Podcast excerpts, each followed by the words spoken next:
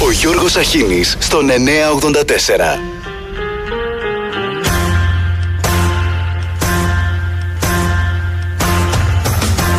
Καλημέρα, καλημέρα και καλή εβδομάδα. Χρόνια πολλά στο φώτι σήμερα. Λοιπόν, ας ξεκινήσουμε από αυτή την ε, είδηση που διαρκώς ανανεώνεται και έρχεται από τη γειτονική μας Τουρκία αλλά και τη Συρία. Οι νεκροί έχουν ξεπεράσει 500 σε Τουρκία και Συρία. Οι τραυματίες είναι πάνω από 3.000, 10 τουρκικές πόλεις και 3 στη Βόρειο Συρία έχουν χτυπηθεί ανελαίητα από έναν σεισμό που άλλοι τον δίνουν 7,4, άλλοι 7,7 και άλλοι 7,8. Το πιο ανησυχητικό είναι ότι για να ακολουθηθεί μια ομαλή σεισμική ακολουθία, συνέχεια δηλαδή, περιμένουν και σεισμό εφτάρι. Σε ήδη καταπονημένα κτίρια, με δρυμή ψύχος και στην Τουρκία και ραγδαία χιονόπτωση. Η έκκληση για βοήθεια από την τουρκική κυβέρνηση, διεθνή βοήθεια, βρήκε ανταπόκριση. Είναι η γνωστή πολιτική των σεισμών. Πρώτη και καλύτερη η Ελλάδα. 25 εξειδικευμένα άτομα της ΕΜΑΚ αναχωρούν σε λίγο από την Ελευσίνα. Είναι μια είδηση που θα διατρέχει όλη την ημέρα. Ε, η έκκληση για διεθνή βοήθεια από τον Τούρκο Υπουργό Εσωτερικών είχε δραματικό τόνο. Και η έκκληση για βοήθεια έρχεται και από τις ε, οργανώσεις στη Βόρειο Συρία διότι εκεί όπως ξέρετε είναι τριχασμένη, να μην πω τετραχασμένη η κατάσταση. Αλλού είναι η ISIS, αλλού είναι Τούρκοι, αλλού είναι Κούρδοι, αλλού είναι Σύριοι.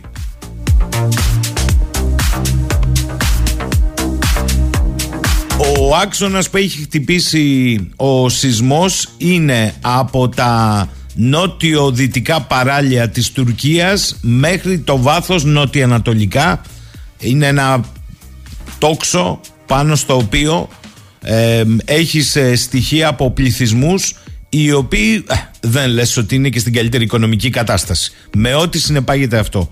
Το μεγάλο πρόβλημα πέρα από τις ε, προσπάθειες ανέβρεσης επιζώντων είναι που θα στεγαστούν χιλιάδες κόσμου που μένει άστεγος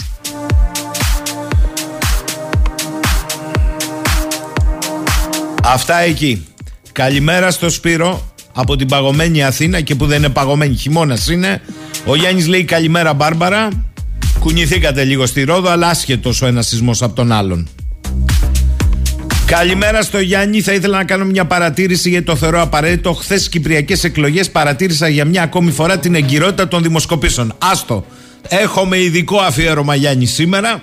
Να πούμε ότι στις Κυπριακές εκλογές στο δεύτερο γύρο πάνε ο Νίκος Χριστοδουλίδης και ο Ανδρέας Μαυρογιάννης αλλά οι δημοσκοπήσεις και στην Κύπρο συντρίμ Μαδιάμ.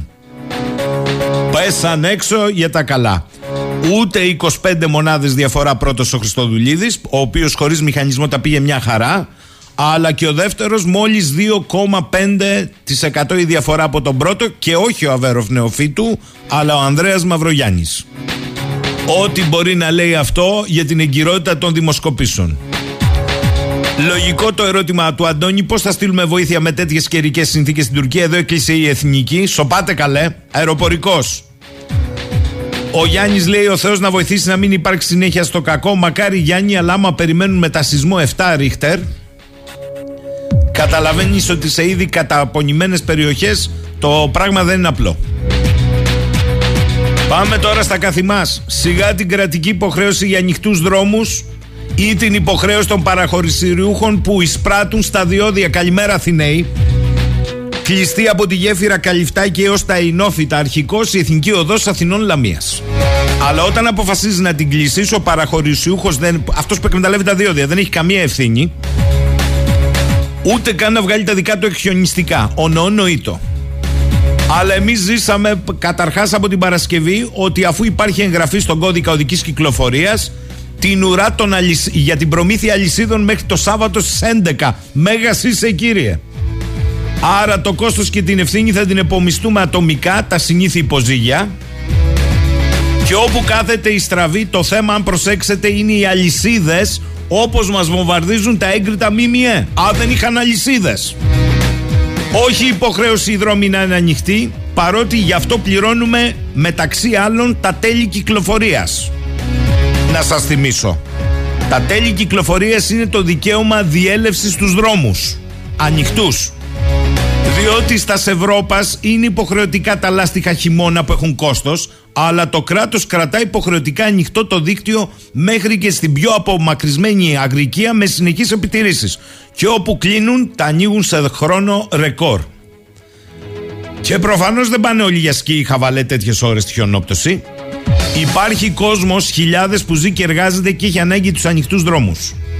Άλλο θέμα λοιπόν οι αλυσίδες για την οδηγική ασφάλιση που πάντως δεν το μαθαίνεις 10 ώρες πριν τη χιονόπτωση και άλλο η κεντρική πολιτική για την αντιμετώπιση των προβλημάτων σε εθνικό και επαρχιακό οδικό δίκτυο. Εμείς κλείνουμε τις εθνικές και γλιτώνουμε τους αναδόχους από το να βγάλουν εξκαφεί για να τους κρατήσουν ανοιχτούς, όπως έχουν συμβατικά την υποχρέωση. Αφήστε που δεν προκύπτουν και ζητήματα αποζημιώσεων. Ανοιγοκλίνουμε την Αττική για να μην την πάθουμε σε εικόνα όπως πέρυσι, όχι για να λειτουργεί. Και αυτή η άριστη μεταγραφή από την Κύπρο, ρε παιδιά, ο Στυλιανίδης, παίρνει 8 χιλιάρικα το μήνα για να μας λέει κάθε 2-3 μήνες να αποφεύγουμε τις άσκοπες μετακινήσεις.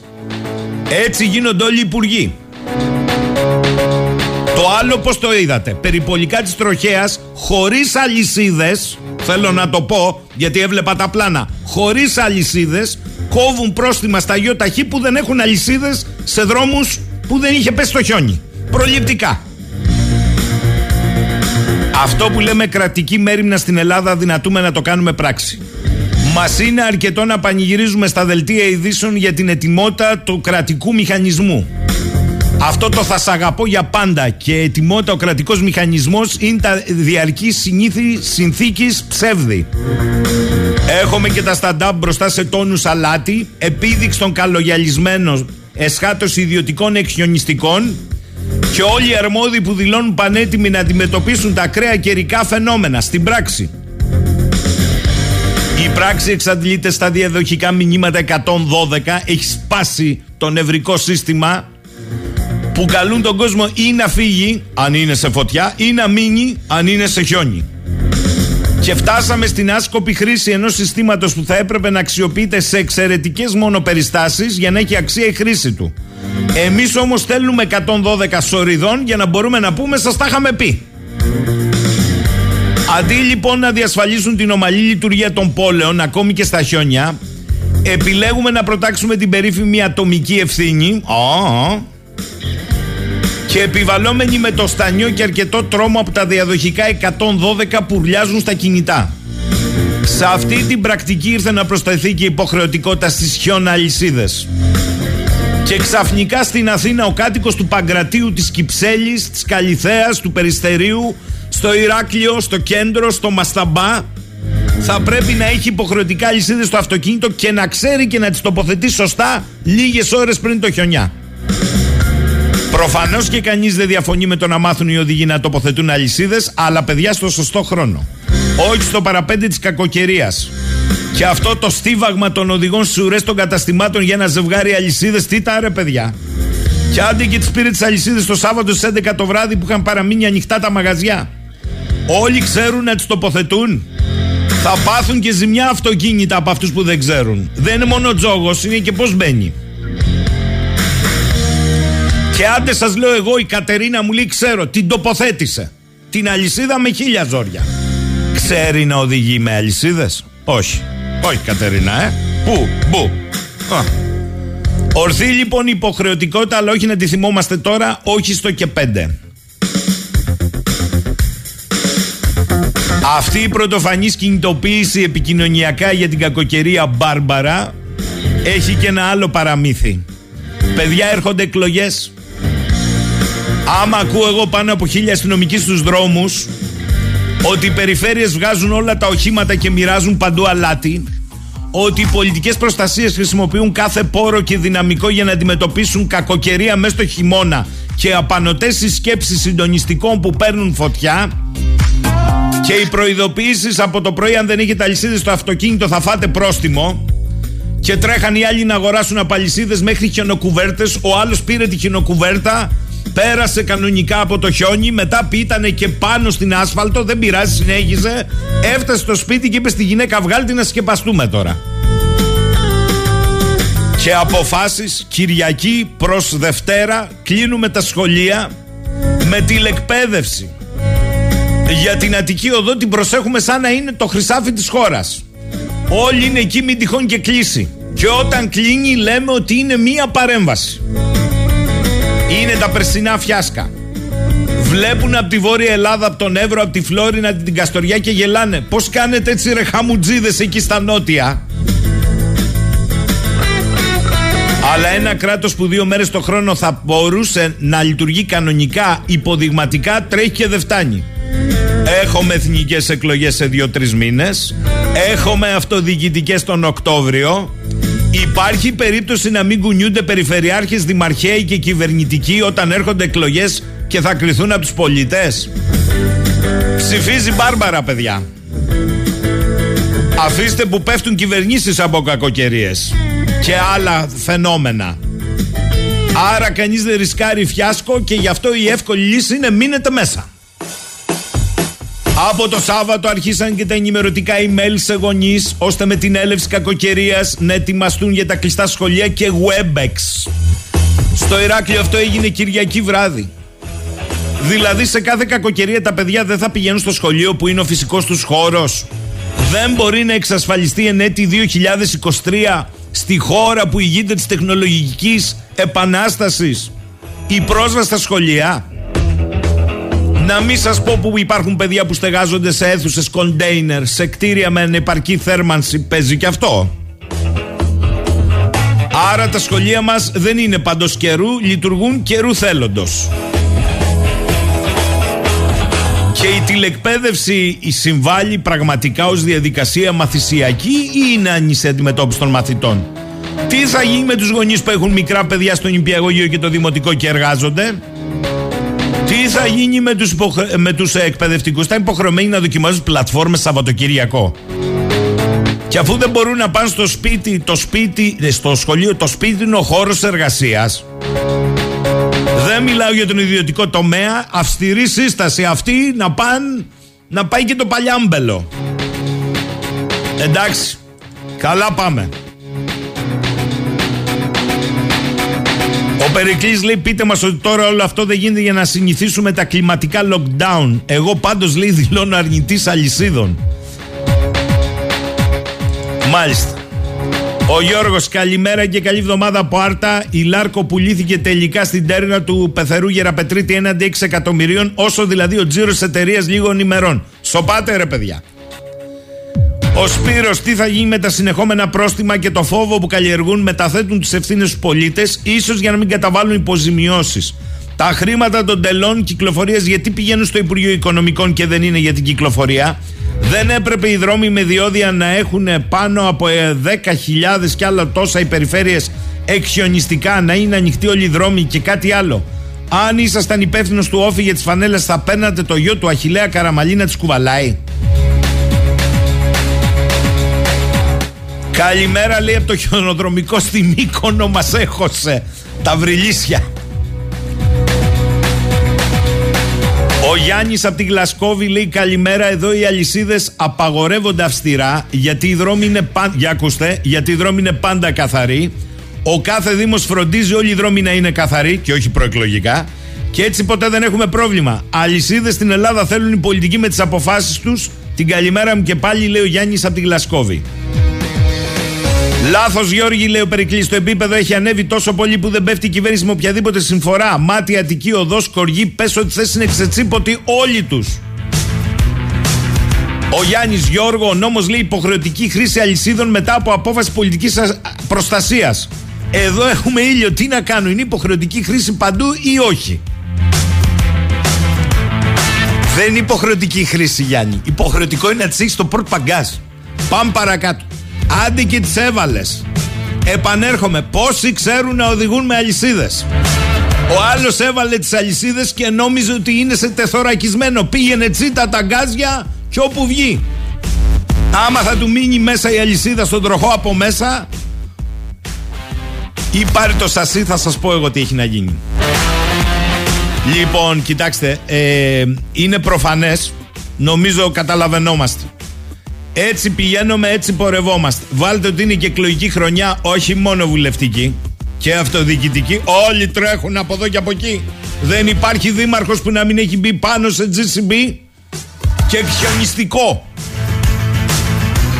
Λοιπόν, το όνομα Μπάρμπαρα, δηλαδή Βαρβάρα στα ελληνικά, που πήρε η επερχόμενη κακοκαιρία, επανέφερε στη μνήμη πάρα πολλών μια άλλη Βαρβάρα, θρηλυκή από κάθε άποψη.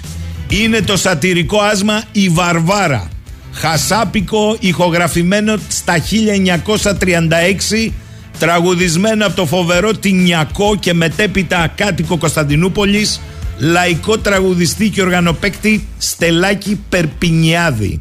Έχει ιστορία η Βαρβάρα. Το άσμα ήταν με πάμπολα πανέξυπνα σεξουαλικά υπονοούμενα.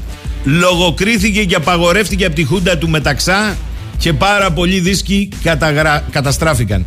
Οι κύριοι λόγοι για τη λογοκρισία εικάζεται πως ήταν η υποψία του δικτάτορα ότι το τραγούδι σατήριζε την κόρη του και ότι πιθανώς είχε γραφτεί ως αντίδραση στην προσπάθειά του να φανίσει το ρεμπέτικο. Πήγαν και σε δίκη ο Τούντας με τον Περπινιάδη αλλά αθώθηκαν. Το τραγούδι όμως έμεινε στην παρανομία. Άντε αφού είναι της Μπάρμπαρας, Βαρβάρας, ρίξ το Κατερίνα.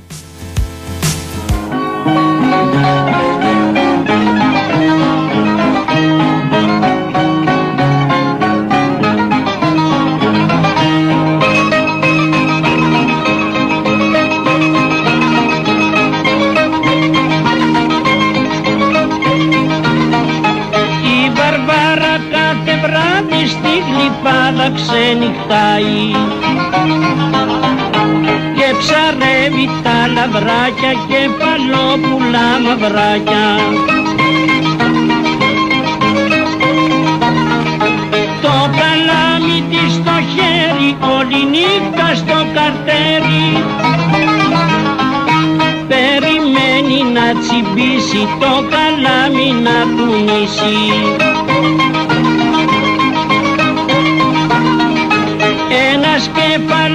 βαρβάτος όμορφος και κοτσονάτος. Της βαρβάρας το τσιμπάει το καλάμι της κουνάει. Μα η βαρβάρα δεν τα χάνει τον αγκίστρωσε το πιάνει. Κρατά στα δυο της χέρια και λιγώνεται απ' τα γέλια. Οπ, άιντα.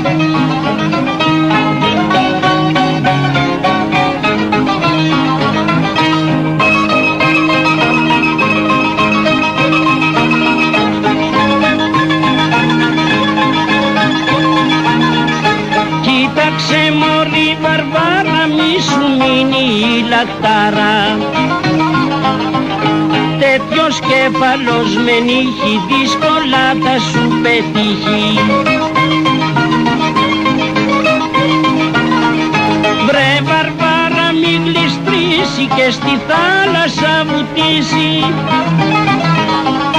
Βάστα τον από το κεφάλι μη σου φύγει πίσω πάλι.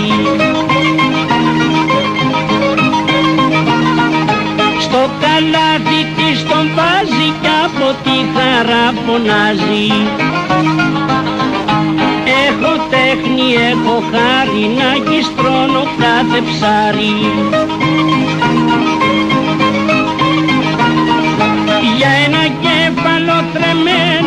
τρεμένο όλη νύχτα περιμένω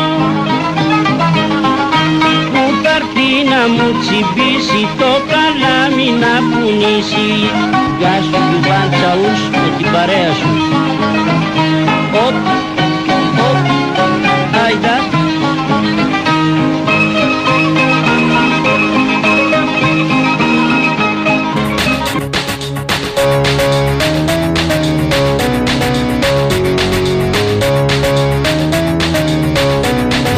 φίλος μας ο Βασίλης ο Λύκος ε, έχει κάνει μια ανάρτηση με την πρώτη κακοκαιρία. Λέει: Κλείνουμε τα εθνικά δίκτυα προληπτικά, έτσι ώστε την ευθύνη του κλεισίματος να την έχει το κράτος και όχι οι παραχωρησιούχοι, που είναι υποχρεωμένοι να τα διατηρούν ανοιχτά, γιατί αλλιώς επιβάλλεται πρόστιμο βάσει των οικείων συμβάσεων. Κατά τα άλλα, αγοράστε εσείς αλυσίδες σε διπλάσια τιμή για να τις χρησιμοποιήσετε σε δρόμους που είναι κλειστοί. Σας θυμίζει κάτι από τις μάσκες; Περιοχές στη Χαλκίδα, μια ώρα χιλιόμετρο από απόσταση από την Αθήνα.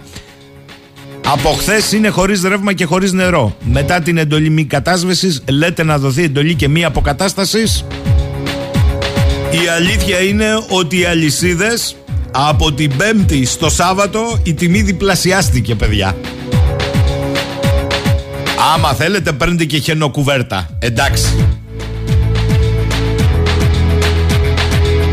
Ο Γιώργος λέει: Θυμάμαι την ανάλυση που κάνατε εν καιρό πανδημίας. Το συμπέρασμα της ανάλυσης σε καθημερινή βάση είναι ότι η έλλειψη ανικανότητα κρατικής παρέμβασης οδηγεί στην ατομική ευθύνη.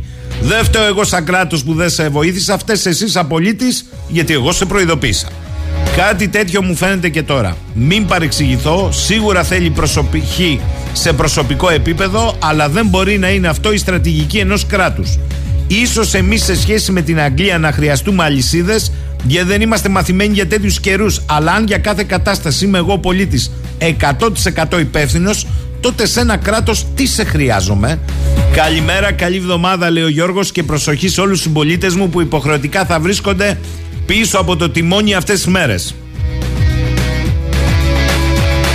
Σωστό, Γιώργος, σωστό. Προσοχή όσοι κρατάνε τιμόνι στα χέρια. Και επίσης, βλέπω και μία απογοήτευση. Δεν έχει λέει delivery. Τι λέτε, ρε παιδιά, σοβαρά. Για να συνέρθω με λίγο. Καλημέρα από το φίλο το Γρηγόρη. Εγώ λέει αυτό πάλι δεν το κατάλαβα. Τηλεκπαίδευση στα σχολεία τα οποία τα κλείνουν. Άντε να μου πεις εσύ τι θα γίνει. Ο Σάκης, για να υπάρξει παιδεία, υγεία, εκχιονιστικά, στήριξη του μικρού και μικρομεσαίου, προστασία της παραγωγής κτλ. Ρε παιδιά, αυτό γίνεται σε σύστημα, λέει ο Σάκης, κοινωνικοποίησης οικονομίας με ένα σύστημα αντικοινωνικοποίησης όπως είναι η Ευρωπαϊκή Ένωση. Δεν γίνονται αυτά. Ο φτωχός θα φτωχαίνει κάθε μέρα. Δείτε στη Γαλλία. Βγάζουν τα αυτόματα οι ελίτ στο δρόμο για πλάκα εδώ και 8 χρόνια δεν έχουν τέτοια προβλήματα.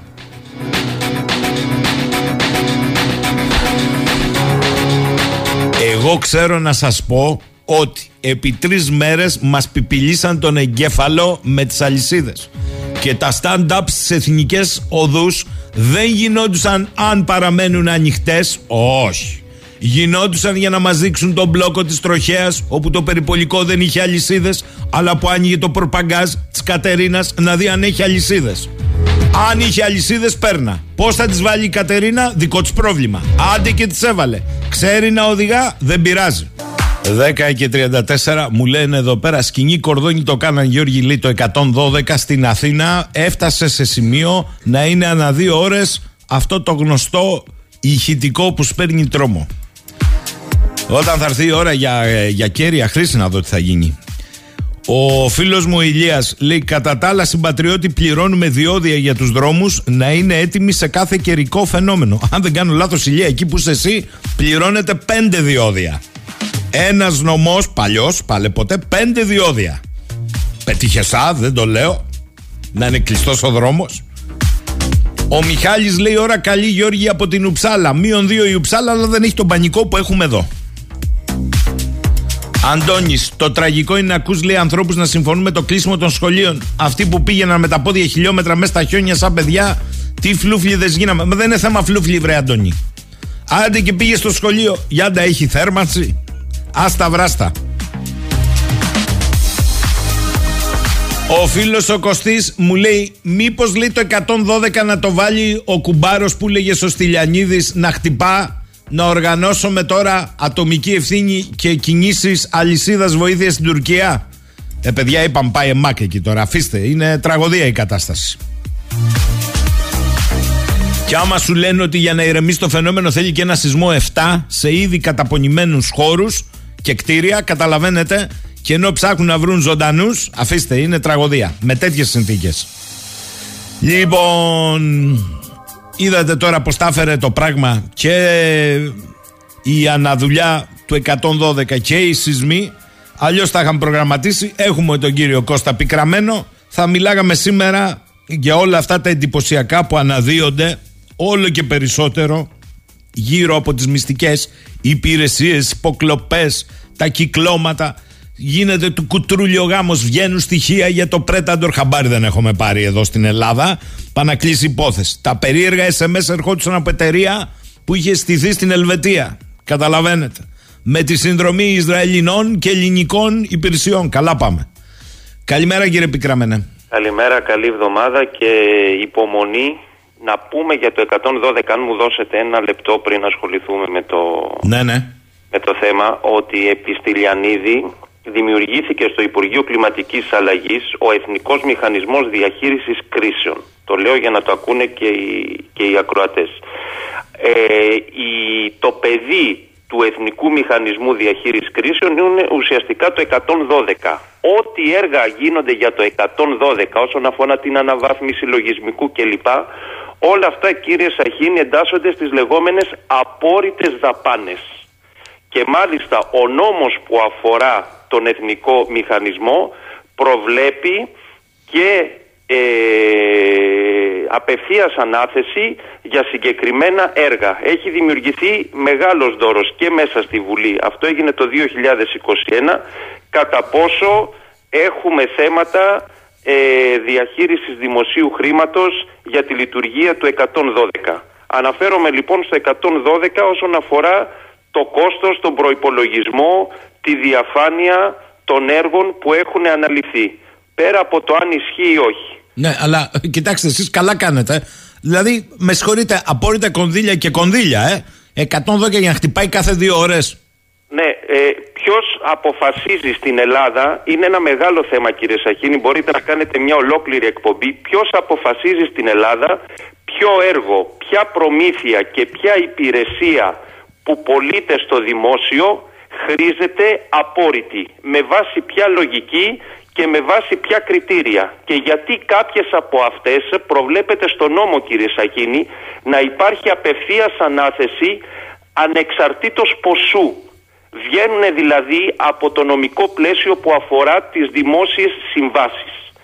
Ε, το 112 είναι ένα εργαλείο, εννοείται αποτελεσματικό όταν πρέπει να είναι αποτελεσματικό, αλλά το οποίο βρίσκεται στο κέλυφος των απορρίτων δαπανών. Και δεν γνωρίζουμε πραγματικά τι συμβαίνει με αυτή την ιστορία. Μάλιστα. Λέει εδώ ο φίλος μου ο Γιώργος ο Μανουσίδη από το Εγκόμπι τη Σουηδίας. Καλημέρα. Αυτό που είδα στα κανάλια πρωί-πρωί για το χιονιά στην Ελλάδα είναι απαράδεκτο. Ειδικά για κάποιον που έχει ζήσει στη χώρα που ζω, τη Σουηδία. Τρεις συμβουλές στο δημόσιο τομέα για τη Βαρβάρα. Ένα. Αλυσίδες δεν βάζουμε για να μην χαλάσουμε την άσφαλτο. Δύο. Πριν χιονίσει ρίχνουμε αλάτι. Τρία. Στο χιόνι ρίχνουμε άμμο για καλύτερη πρόσφυση. Δεν χρειάζεται να τη μαζέψουμε μετά, είναι φυσικό υλικό και πηγαίνει στην άκρη με την κίνηση των οχημάτων. Καλά, ε, φίλε μου Γιώργο, καλά τα λες εσύ, αλλά αυτά συμβαίνουν αλλού. Εδώ είναι άλλα τα θέματα που έχουμε να λύσουμε. Επειδή είπατε, αν ξέρουμε να βάζουμε αλυσίδες, δεν είναι μόνο αν ξέρουμε να βάζουμε αλυσίδες. Είπα αν και αν ξέρουμε ξέρουμε- και σε ποιο τροχό, ποιος είναι ο τροχός κίνησης, τον μπρος πίσω πρέπει να μπουν οι Μάλιστα. αλυσίδες. Και εκτός αυτού, αν ξέρουμε να οδηγούμε με αλυσίδες. Ναι, και και, αυτό το είναι. όριο ταχύτητας με την αλυσίδα δεν μπορείς να πας πάνω από 20-25 από ό,τι ξέρω και εξαρτάται και, την, ε, και τις συνθήκες, τις οδικές συνθήκες. Μάλιστα, μάλιστα. Λοιπόν, ας αφήσουμε αυτό το κεφάλαιο, διότι το λύσαμε. Ναι, στη... η επικαιρότητα τέτοια γι' αυτό. στη χώρα. Αλήθεια, ε, τι εικόνα έχετε σε σχέση με αυτό που καταγράφεται στη γειτονική Τουρκία αυτή τη στιγμή; Ε, στην Τουρκία να, να γνωρίζετε ότι ο μεγαλύτερος κίνδυνος για την Τουρκία δεν είναι ούτε το κουρδικό ούτε ένας πόλεμος με την Ελλάδα. Είναι οι σεισμοί, διότι οι, αν θέλετε οι συντελεστές, οι προϋποθέσεις, οι προδιαγραφές κατασκευής των κτηρίων Θυμάστε τι έγινε το 99 στην, ε, στην Κωνσταντινούπολη. Είναι τέτοια η κατάσταση, είναι τέτοια η διαφθορά στις λεγόμενες υπηρεσίες πολεοδομίας, αν σας θυμίζει κάτι αυτό, που στην Τουρκία ε, τέτοιοι σεισμοί είναι σεισμοί τσουνάμι. Μιλάμε δηλαδή για χιλιάδες νεκρούς. Και ε, θέλω να ρωτήσω τον κύριο Δένδια, διότι σε αυτές τις περιπτώσεις γίνεται πάντα η λεγόμενη διπλωματία των σεισμών. Έγινε ήδη, φεύγουν 25 Πάρα της πολύ ΕΜΑΚ. ωραία. Η ΕΜΑΚ θα πάει μόνο Τουρκία, Συρία δεν θα πάει; Έλατε. Αυτό είναι ερώτημα. Συγγνώμη, ε, η λεγόμενη ανθρωπιά, ανθρωπιστική βοήθεια θα σταματήσει στα σύνορα; Δεν μιλάμε με το καθεστώς της Δαμασκού, οπότε δεν μας καίγεται καρφί, αν έχουν νεκροί. Και ξέρετε, στις συγκεκριμένες περιοχές είναι κουρδικός ο πληθυσμός. Πώς δεν έχουν, έχουν. Της Συρίας. Έχουν νεκρούς, η... αυτή είναι η αναφορά. Πώς δεν έχουν, έχουν πάνω από 150 νεκρούς μέχρι τώρα. Νομίζω ότι περισσότεροι είναι από τη μεριά της Συρίας από ότι της Τουρκίας. Δεν ξέρω. Η ΕΜΑΚ δεν φταίει η ΕΜΑΚ. Η ΕΜΑΚ ε, εντολές εκτελεί. Το Υπουργείο Εξωτερικών κάνει διάκριση σε αυτό το θέμα. Μας ενδιαφέρει μόνο δηλαδή να έχουμε να κερδίσουμε χρόνο μέχρι τις εκλογές και να κάνουμε διπλωματία των, ε, ε πώς λέμε, διπλωματία των σεισμών μόνο και μόνο για να πουλήσουμε εκδούλευση στο μευλούτ, μευλούτ, μευλούτ.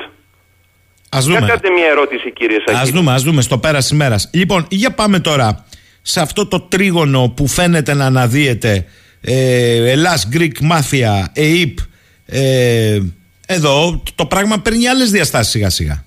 Παίρνει άλλες διαστάσεις. Είναι η ηρωνία της τύχης. Ποιος θα μπορούσε, κύριε Σαχίνη, να το φανταστεί ότι η δολοφονία ενός ιδιοκτήτη βενζινάδικων το πέρυσι το καλοκαίρι και η κατάσχεση του κινητού του, δηλαδή των μηνυμάτων σε WhatsApp, σε Viber, σε Signal και δεν ξέρω εγώ τι, θα μας έβαζε πραγματικά εντός των γραφείων, των τμήματων, των υποδιευθύνσεων, των διευθύνσεων σε Ελλάς και σε ΕΙΠ.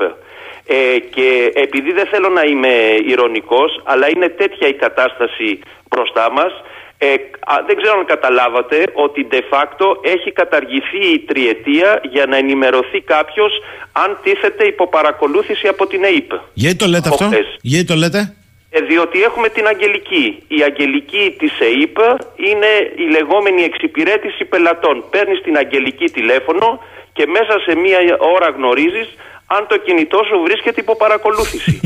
Αυτό μάθαμε χθες. Ότι υπάρχει η Αγγελική, η οποία Αγγελική δεν μιλάει με τη Βαγγελιό ε, και αυτή η ιστορία γίνεται δηλαδή και από εκεί και πέρα έχουμε όλα τα ρηπαρά δίκτυα και την Greek Mafia η οποία μπορεί να ενημερωθεί μέσα σε δύο ώρες με το χαρτζιλίκι βέβαια που πρέπει να πέσει, κατά πόσο του Γιώργου, του Κώστα, του Νίκου το τηλέφωνο είναι υπό παρακολούθηση. Εκεί φτάσαμε. Το θέμα είναι όμως ότι έτσι ο κόσμος αντιλαμβάνεστε ότι ε, ούτε στην καρέκλα δεν μπορεί να σταθεί ακούγοντας τέτοια διαπλοκή μεταξύ ψηλόβαθμων αστυνομικών και Κύριε κυκλωμάτων. Κύριε μπορούμε να πάμε σε εκλογές με αυτή την κατάσταση την οσυρή; Μέχρι τώρα γνωρίζαμε, είχαμε τη λεγόμενη περιραίουσα ατμόσφαιρα πλέον βγαίνουν τα WhatsApp στις, στις κυριακάτικες εφημερίδες και έχουμε και ονόματα. Π.χ. γνωρίζουμε τώρα ακόμα και το κινητό της Αγγελικής της ΕΙΠ διότι έχουμε όλο το ιστορικό των μηνυμάτων. Η Αγγελική είναι ακόμα στην ΕΙΠ σήμερα το πρωί που μιλάμε. Δημιουργήθηκε μια διεύθυνση εσωτερικής ασφάλειας στην ΕΙΠ υποτίθεται για να στεγανοποιήσει τα ρηπαρά δίκτυα. Τι γίνεται αυτή τη στιγμή; Βάλανε δύο υποδιοικητέ, οι οποίοι δεν έχουν καμία σχέση με το χώρο των υπηρεσιών πληροφοριών. Τι γίνεται με αυτή την περίπτωση; Πρέπει να δοθούν εξηγήσεις. Αυτό αφορά μόνο την ΑΕΠ. Μετά έχουμε το άλλο το πακέτο με την Ελλάδα. Ναι. Αλλά βλέπετε λοιπόν ότι υπάρχουν συγκοινωνούντα δοχεία. Έχει μαλλιάσει η γλώσσα μου να λέω ότι πρέπει να φύγει η αστυνομία από την ΑΕΠ. Δεν πρέπει να υπάρχει όσμωση. Όπως δεν πρέπει να υπάρχει όσμωση και με την εισαγγελέα που βρίσκεται εντός της ΑΕΠ. Αυτά είναι ό,τι χειρότερο για τη λεγόμενη ασφάλεια επιχειρήσεων και ασφάλεια πληροφοριών. Ποια ασφάλεια επιχειρήσεων. ότι υπάρχει σουρωτήρι. Ποια ασφάλεια επιχειρήσεων. Εδώ πέρα ένας ε, κατά δήλωση δημοσιογράφος ε, celebrity, κουμπάρος. Αυτό βγαίνει. Βενζινά, παίρνει τηλέφωνο στην ΑΕΠ, χαλαρά ας πούμε και γίνεται το κουτρούλιο γάμος. Δεν είναι μόνο αυτό. Ο δολοφονηθέντας τον Ιούνιο δίνει μήνυμα στον δημοσιογράφο και του λέει πάρε την Αγγελική που είναι στην ΕΕΠ και δώσε το νούμερο 6972 δηλαδή χήμα στο κύμα. Πού ζούμε; Αυτά δεν έχουν ξαναγίνει. Λοιπόν, ε, τι γίνεται από εδώ και πέρα; Δεν βλέπω να, υπάρχει, να υπάρχουν μηχανισμοί καύθαρσης.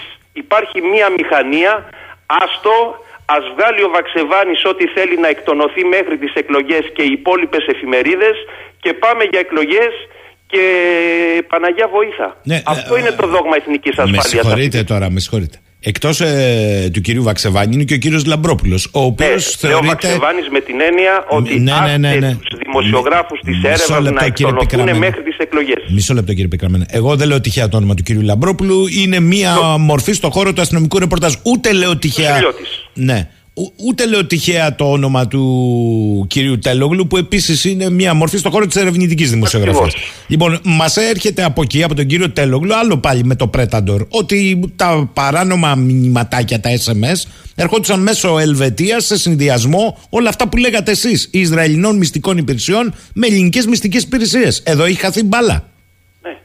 Ναι. Ναι, και ο κύριος Τελόγλου σε συνέντευξή του εχθές ανακοίνωσε ότι ο κύριος ε, Μητσοτάκης ήταν υπό παρακολούθηση το 19. Μάλιστα. Δήλωσε ευθαρσώ. Μάλιστα. Επικοινωνήστε μαζί του να σας δώσει πληροφορίες. Δηλαδή, πού πάμε από εδώ και πέρα. Διότι αυτή τη στιγμή τι γίνεται. Έχουμε, για να κάνουμε τη σούμα, μην χάνουμε ποτέ το δάσος. Έχουμε τις επισυνδέσεις της ΕΕΠ, αυτό που ζούμε καθημερινώς. Έχουμε το Πρεταντόρ 2. Έχουμε την παρουσία των Ισραηλινών χωρίς να υπάρχουν πιστοποιητικά εξουσιοδότησης με βάση τον Εθνικό Κανονισμό Βιομηχανικής Ασφάλειας. Διότι το ΚΕΤΙΑΚ θεωρείται με βάση τον νόμο στρατιωτική εγκατάσταση. Και πρέπει να υπάρχουν διαδικασίες. Ποιος μπαίνει και ποιος βγαίνει. Και την τέταρτη περίπτωση είναι έχουμε την πιθανότητα να υπάρχει κατασκοπία προς, ε, προς τρίτες ξένες δυνάμεις. Η αγγελική της ΕΕΠ για παράδειγμα εχθές κατηγορεί την Βαγγελιό ότι είναι παιδί της πρεσβείας. Είναι σοβαρά πράγματα αυτά. Μπορούν αυτά τα πράγματα να λέγονται και σε πλαίσιο WhatsApp. Και ο πέμπτος υποφάκελος είναι αυτό που βλέπουμε με τον Greek Mafia. Και την ελληνική Το κατά αστυνομία. πόσο δηλαδή Μάλιστα. υποκλοπές, προϊόντα υποκλοπών από την ΕΕΠ πολλούνται δεξιά-αριστερά για να μαθαίνουν μεταξύ τους ε, τι γίνεται, τα deal που λένε. Ο φίλος ο Μιχάλης ε, εδώ από τη Ρόδο λέει: Πείτε του κυρίου Πικραμένου ότι τις σχέσει υψηλόβαθμο της αστυνομίας και της Greek Mafia τις γνώριζαν πριν την εκτέλεση στο βενζινάδικο Βεβαίως. από, από τις λίστες Παπασπύρου και το μακαρί τον Καραϊβάζ, λέει. Ναι, να, για να καταλάβετε τι έγινε. Προχθές όλα τα μέλη που εμπλέκονται για τα πλημελήματα, όχι για τα κακουργήματα, στη δίκη της Greek Mafia αθώθηκαν. Ο λόγος που αθώθηκαν είναι διότι ο εισαγγελέας της έδρας δήλωσε ευθαρσώς «Ντρέπομαι που βρίσκομαι αυτή τη στιγμή μέσα στην αίθουσα». Ξέρετε γιατί το είπε. Διότι όλες οι, ε, όλες οι συνομιλίες της ΕΕΠ από τις λεγόμενες παρακολουθήσεις που είχαν γίνει δεν ήταν επαρκές το, πλη- το πληροφοριακό υλικό για να στοιχειοθετηθεί ένα έγκλημα. Και γιατί δεν ήτανε, το εξηγεί ο κύριος ε, Σουλιώτης εχθές στην Καθημερινή. Διότι όταν αυτό το υλικό των παρακολουθήσεων των επισυνδέσεων έφυγε από την ΕΕΠ για να πάει στην οικονομική αστυνομία και στο οργανωμένο έγκλημα για να ξεκινήσει η διαδικασία, οι δύο αυτές οι διευθύνσεις, υποδιευθύνσεις δήλωσαν φόρτο εργασίας. Οπότε δεν ασχοληθήκανε με το θέμα και αυτές οι απομαγνητοφωνήσεις φύγανε χωρίς καμία επεξεργασία και πήγανε στο δικαστήριο. Ο εισαγγελέας είδε ότι δεν έβγαινε νόημα από αυτά που γράφανε μέσα, αθώοι κατηγορούμενοι. Μάλιστα. Είναι αυτό κράτος δικαίου. Ε, εδώ ο Αλέξανδρος μου λέει: «Ε, Τότε τι εγκληματικές οργανώσεις λέμε, άλλος έχει το όνομα και άλλος έχει τη χαρή. Τι γίνεται εδώ, λέει; Λοιπόν, ε, δεν, δεν ξέρω. Ε, νομίζω Κύριε ότι Πικραμένε, πλέον... Ε, εσείς σωστά το όχι θέτετε. ο εισαγγελέας. Δηλαδή, ε, νομίζω έχουν, ε, έχει χαθεί μπάλα. Πραγματικά έχει χαθεί μπάλα και δεν βλέπω και από τη μεριά της εισαγγελίας να μπορεί να το μαζέψει όλο αυτό. Ο κύριος ε, Τέλογλου έλεγε χθες έχει απλώσει ο τραχανάς και δεν ξέρουμε από πού να ξεκινήσουμε και πού να τελειώσουμε. Ε, πείτε μου κάτι, ε, με την εμπειρία που έχετε στα ζητήματα ιδίως των ε, μυστικών υπηρεσιών. Ναι. Τελικώς αυτό που ακουγόταν ως χιούμορ, μήπως χρειάζεται να κλείσει το μαγαζί και να ξαναφτιαχτεί από την αρχή; Θα μου πείτε τώρα εσείς, σε κρίσιμες εθνικές περιόδους είναι δυνατόν να ανοίξει τέτοια κουβέντα, αλλά βλέπετε κάτι άλλο. Αφού Το μπάζει από μαγαζί παντού. Είναι δύο τα μαγαζιά αυτή τη στιγμή. Είναι η Ελλάς, είναι και η ΕΕΠ. Και βλέπουμε ότι και στα δύο, πέρα από το ότι υπάρχουν συγκοινωνούντα δοχεία, μπάζουν. Υπάρχουν μεγάλα κενά. Εννοείται ότι πρέπει να γίνουν τεράστιες θεσμικές αλλαγές, οι οποίες όμως δεν γίνονται Δευτέρα πρωί, Τρίτη το ψηφίζουμε και Τετάρτη βγαίνει ο εκτελεστικός νόμος. Εδώ θέλουμε διαδικασίες που σε άλλες χώρες, σε σοβαρές, κρατούν και 5 και 7 και 10 χρόνια. Αυτή τη στιγμή προσπαθούμε τουλάχιστον να κλείσουμε τις διαρροές διότι οι απέναντι όχι μόνο καταγράφουν, όχι μόνο στρατολογούν, όχι μόνο χτίζουν ψυχολογικά προφίλ για τον 5046, για τον 519 και για όλους τους υπόλοιπους. Εδώ μπορούμε να βρεθούμε σε καταστάσεις πρωτόγνωρες κύριε Σαχίνη. Δεν θα μας σώσει ούτε το 112 ούτε τίποτε άλλο. Για να μην πω άλλη πιο σοβαρή και πιο βαριά κουβέντα. Λέει εδώ ένας ε, φίλος, ο, ο φίλος ο Ηλίας, Κανονικά, κύριε Πικραμένε, λέει, οι υπάλληλοι της ΑΕΠ δεν υποτίθεται ότι υπογράφουν ένα πρωτόκολλο εχημήθεια. Τι είναι αυτά με τα WhatsApp, λέει. Ε, συγγνώμη, γιατί σήμερα το πρωί δεν έπρεπε να, να, να, να έχουν γίνει συλλήψεις. Σήμερα το πρωί δεν έπρεπε μετά από αυτά που έχουν βγει τα οποία βγήκαν στις εφημερίδες διότι αυτά είναι διαρροή αν θέλετε από τις διευθύνσεις εσωτερικών υποθέσεων της Ελλάς. Έτσι μην κρυβόμαστε πίσω από το δάχτυλό μας. Αυτή τη στιγμή το πρωί στην ΕΕΠ χτυπάνε κάρτα άνθρωποι οι οποίοι εμπλέκονται σε αυτές τις, ε, τις υποθέσεις. Πώς μπορεί δηλαδή και λειτουργεί αυτή τη στιγμή η υπηρεσία; Και μην ξεχνάμε ότι σε μερικές μέρες έχουμε και δίκη πρώην υποδικητή της ΕΕΠ για άλλη υπόθεση με στέλεχος σε κλιμάκιο της Κομωτινής. Δηλαδή σε λίγο θα παίρνουμε popcorn και coca-cola και θα παρακολουθούμε το serial AIP. Αυτό θα γίνεται. Είναι, λέει ο Νικόλας, κράτος δικαίου αυτό με την εμπειρία που έχετε, κύριε Πικραμένε. Νομίζω πως η σωστή ερώτηση, λέει, είναι αν πρόκειται για κράτος ή για συμμορίες που μάχονται για την αρχηγία. Μαφιόζοι, κομματάρχες, τσιράκια, κομματόσκυλα. Δεν, δεν έχεις που να κουμπίσεις, λέει. Όχι, είναι αλήθεια αυτό που λέει και είναι, είναι, αυτό είναι το μεγάλο πρόβλημα. Να πεις ότι ακουμπάω εδώ προκειμένου να ξεκινήσω την κάθαρση. Δεν ξέρεις αυτή τη στιγμή πού πρέπει να κουμπίσεις, ποιο είναι δηλαδή το υγιές κομμάτι για να μπορέσεις να χτυπήσεις τα καρκινώματα. Σε αυτή την κατάσταση είμαστε. Νομίζω ότι ζούμε ιστορικές στιγμές στην Ελλάδα. Ε, ο φίλος ο Γρηγόρης, καλημέρα λέει κύριε Πικραμένε. Μπορεί να παραμείνει στη θέση της εισαγγελέας της ΕΕΠ με τόσα που έχουν βγει; Δεν είναι δική της ευθύνη, λέει, να δει τι γινόταν στο εσωτερικό της ΑΕΠ. Είναι μόνο ευθύνη να υπογράφει για τις παρακολουθήσεις.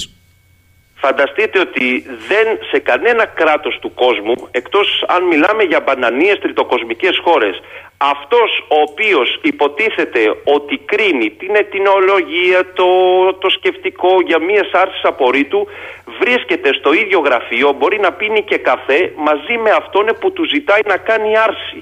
Δηλαδή απαγορεύεται η όσμωση, απαγορεύεται αν θέλετε αυτή η φιλική σχέση μεταξύ ε, κάποιου που ζητάει την άρση και κάποιου που θα την αξιολογήσει. Είναι αυτό που λέμε, ήταν στραβό το κλίμα, το έφαγε και ο Γάιδαρος. Αυτά είναι ε, παθογένειες 30 χρόνων κύριε Σαχίνη, από το 94 και μετά. Ο κύριος Βενιζέλος το είχε πει κάποια στιγμή. Κάναμε μεγάλη βλακεία, δεν είπε αυτή τη λέξη, είπε μια άλλη λέξη, με το νόμο του 94. Ψηφίσαμε κάτι χωρίς να το έχουμε επεξεργαστεί. 30 χρόνια κρατάει αυτή η ιστορία. Και τώρα έχει ανοίξει ο βόθρος και βγαίνουν τα απόνερα στο δρόμο. Αυτό γίνεται. Τελευταίο ερώτημα από τη φίλη μου τη Βαγγελιό. Όχι τη Βαγγελιό τη ΕΕΠ. Η γνωστή, άμα είναι να κλείσω το τηλέφωνο. όχι, όχι, όχι, όχι. Λέει εδώ, άρα λέει, επειδή και στο παρελθόν έχει συμβεί, μήπως ήρθε η ώρα για μια γερή επανεκκίνηση σε τέτοιες δομές του κράτους; Εδώ το θέμα, λέει κύριε Πικραμένη, είναι σοβαρό και πάμε σε εκλογές. Εδώ δεν ξέρουμε τι θα μας ξημερώσει δηλαδή. Την επόμενη, ε, φανταστείτε, γίνονται εκλογές. Πρώτος γύρος δεν, δεν με ενδιαφέρει. Βγαίνει η κυβέρνηση. Συνεργασίας αυτόνομη πάλι δεν με ενδιαφέρει. Τη Δευτέρα το πρωί θα υπάρχει κάποια διαφορά σε σχέση με αυτά που λέμε τώρα. Δηλαδή, τι νομίζουμε ότι επειδή θα γίνουν εκλογές, μπήκαμε στον αυτόματο πιλότο, πατήσαμε το κουμπί και έγινε κάθαρση. Θέλω, ε, έχουμε καταλάβει ε, πώς έχει διαμορφωθεί αυτή τη στιγμή το, το όλο το θέμα. Και με τον αρχηγό Γεθά και με την Greek Mafia και με τη Βαγγελιό και με την Αγγελική. Φτάσαμε να μιλάμε για Αγγελική, για Βαγγελιό. Νομίζουμε ότι είναι τηλεοπτική σειρά στο, στο, στα κανάλια. Μάλιστα. Ε, πρέπει να πω πριν σας αποχαιρετήσω κύριε Πικραμένε, σας το οφείλω γιατί προς τιμή σας το είπατε στην αρχή με το σεισμό. Οι εικόνες που έρχονται από πόλεις βόρεια στη Συρία είναι απείρως χειρότερες από τις εικόνες, όχι ότι θα κάνω διάκριση, αλλά προφανώς λόγω και υποδομών κατεστραμμένων από τον πόλεμο εκεί είναι συγκλονιστικό αυτό που, που έρχεται ως εικόνα από τη Συρία. Θα είναι ντροπή για την Ελλάδα, για τον πολιτισμό, για αυτό που θέλει προς τα έξω να προβάλλει, να μην, έχουμε, να μην στείλουμε κλιμάκιο αν έχουμε τα μέσα και τις δυνατότητες στην από εκεί μεριά και να παραμείνουμε Τουρκία για να έχουμε το φίλο μας το Μευλούτ. Θα είναι μεγάλη τροπή για το Υπουργείο Εξωτερικών την πολιτική προστασία και την Ελλάδα ως κράτος και υπόσταση. Η Συρία, αν θέλετε, είναι και ένας στρατηγικός αντίπαλος της Τουρκίας. Δεν θέλω να μπω στη λογική ο εχθρός του εχθρού μου, καθαρά ανθρωπιστικά. Δεν μπορούμε να κλείνουμε τα μάτια και να ασχολούμαστε μόνο με την Τουρκία. Εμάκ λοιπόν και στη Συρία γιατί είναι μεγάλη τραγωδία και ακόμα είμαστε στις πρώτες εικόνες. Δεν έχουμε όλη την, όλη την εικόνα της τραγωδίας δυστυχώς. Ο Λευτέρης λέει τέτοια ώρα, τέτοια λόγια κύριε Πίκραμένε, θα το πω λέει και ας είναι γλυκό πικρό, να του στείλουμε το 112. Καταλάβατε. Ναι, λοιπόν, ναι. κύριε Πικραμένε, σας ευχαριστώ πάρα πολύ. Θα τα ξαναπούμε. Καλή Καλημέρα. σας ημέρα. Ο φίλος μας ο Μιχάλης μου γράφει εδώ: Γιώργο, το θέμα είναι απλό. Το μαύρο χρήμα της μαφίας, λαφερεμπόριο καυσίμων κτλ. τροφοδοτεί τα κομματικά ταμεία μέσω ΕΥΠ αστυνομίας. Εντάξει, άλλο να το λες, άλλο να τα αποδεικνύεις. Ο Νικόλας, επανεκκίνηση χρειάζεται ο λαός, όχι το κράτος. Αν ο λαός ξεπλύνει τη δική του διαφθορά, τότε θα ξεπληθεί και το κράτος. Και ο φίλος ο Ηλίας, κάντε λέει ένα τεστ στου ακροατές εκπομπής σε ένα πρωινό να πούν τις διαφορές που υπάρχουν μεταξύ CIA, ΚΚΜ και ΜΙΤ με τη δική μας ΑΕΠ. Γέλιο θα έχει. Λοιπόν, κοιτάξτε, τα νέα που έρχονται από την Τουρκία και τη Συρία ε, γίνονται όλο και πιο μαύρα. Τώρα πια μιλούν για νεκρούς πάνω από 600 και πάνω από 4.000 τραυματίες και εκατοντάδες εγκλωβισμένους ακόμη στα ερήπια τόσο σε πόλεις της νοτιοανατολικής Τουρκίας όσο και σε πόλεις της βόρειο-βορειοδυτικής Συρίας.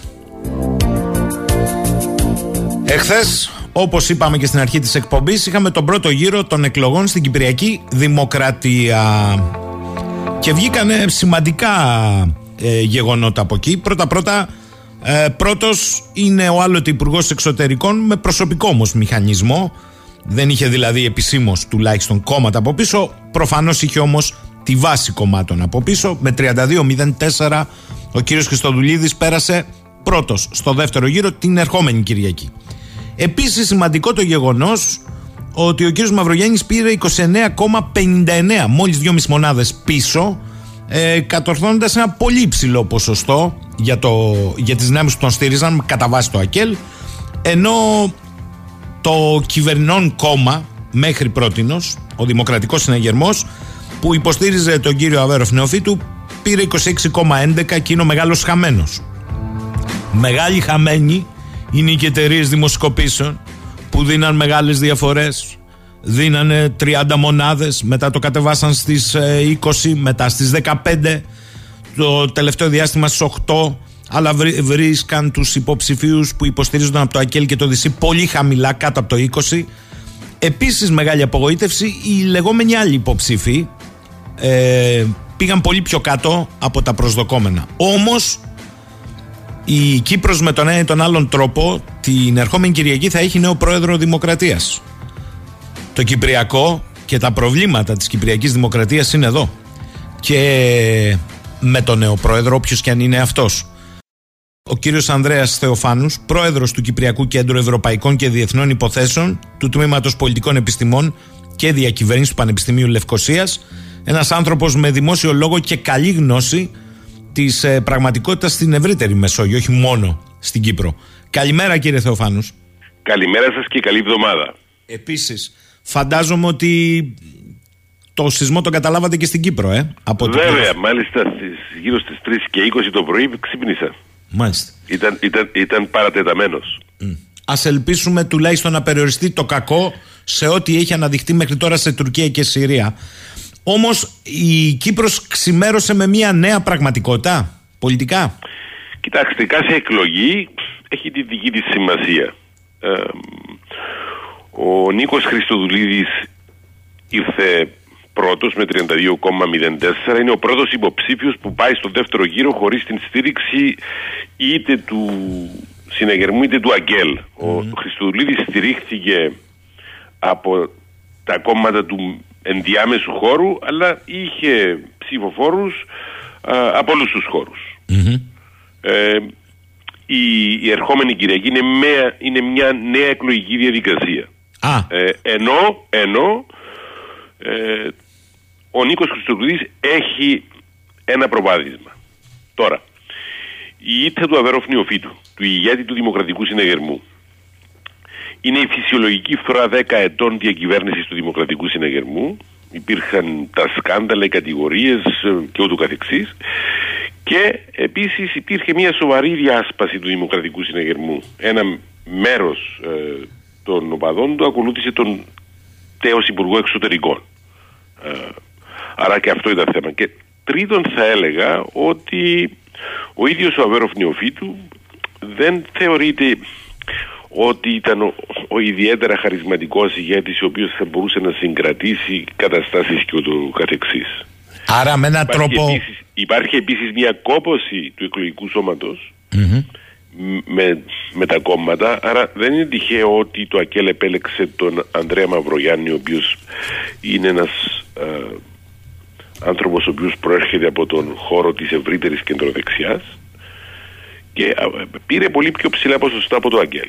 Πήρε πολύ πιο ψηλά ποσοστά. Πείτε μου, θεωρείτε ότι είναι ένα μήνυμα του εκλογικού σώματος όχι μόνο κόποση από το κυβερνών κόμμα μέχρι πρώτον στο Δημοκρατικό Συναγερμό, αλλά και για τα- όλα αυτά που ακούστηκαν περί διαφθοράς στο πολιτικό σύστημα της Κύπρου; Βέβαια. Βέβαια. Υπάρχει μια κόποση με, αυτό, κόποση με το συναγερμό, αλλά ταυτόχρονα υπάρχει και μια κόποση, μια δυσανασχέτιση με το κομματικό σύστημα. Μμ. Το λέω γιατί ο κύριος Μαυρογιάννης ε, φαινόταν να κάνει ένα ανένδοτο, εντός εισαγωγικών η λέξη, για τη διαφθορά. Ήταν πολύ ψηλά στην ατζέντα του, έτσι. Ήταν, ναι, όντως. Μάλιστα. Τώρα θέλω να σας ρωτήσω, για να πάμε και στα μεγάλα ζητήματα, αλλά να μείνω λίγο σε αυτά τα πολιτικά. Ε, επειδή, το λέω επειδή ο κ. Μαυρογεννής έχει καταθέσει και συγκεκριμένες προτάσεις για τη διαφθορά. Όμως θέλω να σας ρωτήσω, είπατε ότι είναι μια άλλη εβδομάδα αυτή μέχρι την Κυριακή. Άρα, παρά το προβάδισμα Χριστοδουλίδη, ο άλλος εδώ στην Ελλάδα θα σκεφτεί. Επειδή προέρχεται από το Δημοκρατικό Συναγερμό, κατά το μάλλον ήτον οι ψηφοφόροι, η βάση του Δημοκρατικού Συναγερμού θα πάει, θα το πω έτσι, μαζικά να τον υποστηρίξει. Δεν είναι δεδομένο αυτό; Κύριε Σαχίνη, ξέρετε, εμ, υ- υπάρχουν πάρα πολλές πικρίες. Υπάρχει η κατηγορία της αποστασίας, με ό,τι αυτό συνεπάγεται. Αχα. Εκ των πραγμάτων ο Δημοκρατικός Συναγερμός έχει τρεις επιλογές. Ε, ψήφος κατά συνείδηση, δεύτερον στήριξη του Νίκου Χριστοδουλίδη για δημιουργία κυβερνήσεως συνασπισμού στην οποία θα συμμετέχει και ο Συναγερμός και τρίτον στήριξη του Ανδρέα Μαυρογιάννη, ε, τον υποψήφιο που, του ΑΚΕΛ. Η, μέχρι τώρα δεν διαφαίνεται οτιδήποτε, αλλά μέσα στο συναγερμό υπάρχουν δύο ισχυρές τάσεις. Η μία στη λογική που λέγεται εσείς να πάει το κόμμα με το Χριστοδουλίδη και η αλλη ότι δεν μπορεί να, επιβρα... να επιβραβευθεί η αποστασία. Άρα υπάρχει μια σχάση στο εσωτερικό του Δημοκρατικού Βέβαια, Συναγερμού. υπάρχει ένα, ένα, ένα πολύ σοβαρό ζήτημα. Δηλαδή, ενδεχομένως, ενδεχομένως να υπάρξει επιλογή του κατά συνείδηση για να διασφυλαχτεί η ενότητα του κόμματος. Ε, Δηλαδή, μπορεί το, Ναι. το μεγάλο εθνικό ζήτημα που είναι η εισβολή και η κατοχή και η επίλυση του Κυπριακού να φέρνει πιο κοντά τις δυνάμεις του Δημοκρατικού Συναγερμού με τις δυνάμεις του ΑΚΕΛ; Α, αυτό είναι ένα πολύ σημαντικό ερώτημα που έχετε ε, θέσει. Θα έλεγα ότι ο συναγερμός δεν είναι ένα μονοδιάστατο κόμμα. Στο συναγερμό υπ- υπάρχουν ε, τα άτομα της λαϊκής δεξιάς τα οποία μ, έχουν μια πιο σκληρή τοποθέτηση από εκείνους οι οποίοι οι θέσεις είναι πιο κοντά α, μ, στην, επι- στην ανάλογη επιλογή που κάνει το ΑΚΕΛ. Άρα εκτός από τις προσωπικές πικρίες ε, υπάρχει και αυτό το ζήτημα της, ε, ιδεο- των ιδεολογικών διαφορών Μάλιστα. που υπάρχουν μέσα στο ίδιο το κόμμα. Άρα γι' αυτό εσείς λέτε ότι προφανώς έχει ένα ισχυρό προβάδισμα ο κ. Χριστοδουλίδης αλλά όλα είναι ανοιχτά στο δεύτερο γύρο Ναι, και δεν ε- ξέρω... είναι ανοιχτά. Κοίταξε το, το εκλογικό σώμα της Κύπρου από ό,τι βλέπω και τις μετρήσεις και τα ποσοστά τα χθεσινά υπάρχει, είναι ένα δεξιόστροφο ε, εκλογικό σώμα. Μάλιστα. Ο Μαυρογιάννης δεν είναι, δεν, δεν προέρχεται από την αριστερά. Δεν είναι ακελίτης βαμμένος να το όχι, πούμε έτσι απλά. δεν είναι αγγελικός, όχι. Μάλιστα. Άρα αυτό Άρα- μπορεί να το. Να, ίσως αυτός να είναι και ο λόγος που πήγε πολύ καλύτερα από ό,τι αναμένονταν; Έτσι. Μάλιστα. Αυτό είναι. Μάλιστα. Αυτό είναι. Τώρα, ε, εμ, πάνω σε αυτό το θέμα, διότι έχω, ξέρεις, η Κύπρος είναι μια μικρή κοινωνία. Άρα κύριε Θεοφάνου, συγγνώμη και θα το πείτε αυτό που θέλετε. Πάντα θα λέτε αυτό που θέλετε. Αλλά αν αντιλαμβάνομαι καλά, από αυτές τις εκλογές, τρεις ήταν οι κυρίαρχοι, δύο είναι οι νίκητε και ένας είναι ο χαμένος. Αυτό καταλαβαίνω. Νικητές είναι ο κύριος Χριστοδουλίδης, προφανώς. Νικητής είναι και ο κύριος Μαυρογιάννης και ο μεγάλος χαμένος είναι ο Αβέρο Νεοφίτου. Αυτό καταλαβαίνω. Κύριε Σαχίνη, ένας θα είναι ο νικητής την ερχόμενη Κυριακή. Προφανώς, προφανώς. Δηλαδή, δηλαδή αυτή τη στιγμή, ε, να μιλήσουμε λίγο γι' αυτό. Ιτήθηκε ο Αβέρο Νεοφίτου.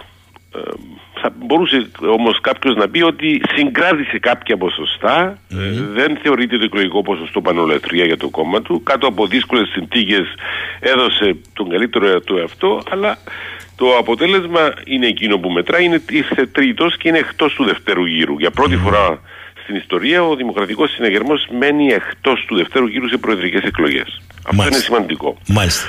ε, ο, θα προβληματιστεί ο συνεγερμό για την επόμενη μέρα, διότι δεν είναι μόνο το γεγονός ότι έχει μείνει απ' έξω. Υπάρχουν τα ιδεολογικά ζητήματα, υπάρχουν οι κατηγορίες για τη διαφθορά, υπάρχει ανάγκη για μια ε, πηξίδα του κόμματος ε, και όλα αυτά είναι στην κρίζα ζώνης σήμερα. Το ΑΚΕΛ είναι αισθητά ικανοποιημένο καθώς ο υποψήφιος που στήριξε θα είναι στο δεύτερο γύρο και έχει χρόνο μπροστά του να προβληματιστεί για τα θέματα που του απασχολούν ακόμα και στην περίπτωση που ο Ανδρέας Μαυρογιάννης δεν εκλεγεί πρόεδρος της Δημοκρατίας την ερχόμενη Κυριακή. Αν ο, ο νικητής είναι ο ένας από τους δύο οπωσδήποτε, αλλά ο νικητής είναι υποχρεωμένος να λάβει υπόψη του τους εκλογικούς πια συσχετισμούς. Θέλω να πω εκ των πραγμάτων, είτε είναι ο κύριος Εκ των πραγμάτων. Ναι. Βάσει το Σύνταγμα, όχι κατά ανάγκη. Όχι κατά ανάγκη, αλλά λέτε ότι είτε ο κύριος Ιστοδουλίδη είναι είτε ο κύριος Μαυρογιάννης θα πρέπει να λάβει υπόψη του του πώς θα συγκροτήσει την κυβέρνηση. Ε, θεωρώ, θεωρώ ότι υπό τις περιστάσεις η Κύπρος χρειάζεται μια κυβέρνηση ευρείας αποδοχής. Τα προβλήματα είναι πολύ μεγάλα. Στο Κυπριακό έχει μια Τουρκία η οποία α, απροκάλυπτα τονίζει τις διεκδικήσεις της. Μιλάει για δύο κράτη ενώ αφήνεται να αιωρείται και το θέμα της προσάρτησης των κατεχομένων. Ε, αλλά στη, στο, στο δικό μου μυαλό Ναι. Ο τρόπος που πολιτεύεται η Τουρκία είναι να φέρει τα πράγματα σε ένα τέτοιο σημείο όπου να αφήνεται ανοιχτό το ενδεχόμενο για διευθετήσεις και λύσεις που να ευνοούν τον στρατηγικό έλεγχο ολόκληρης της ε, Κύπρου από την Τουρκία.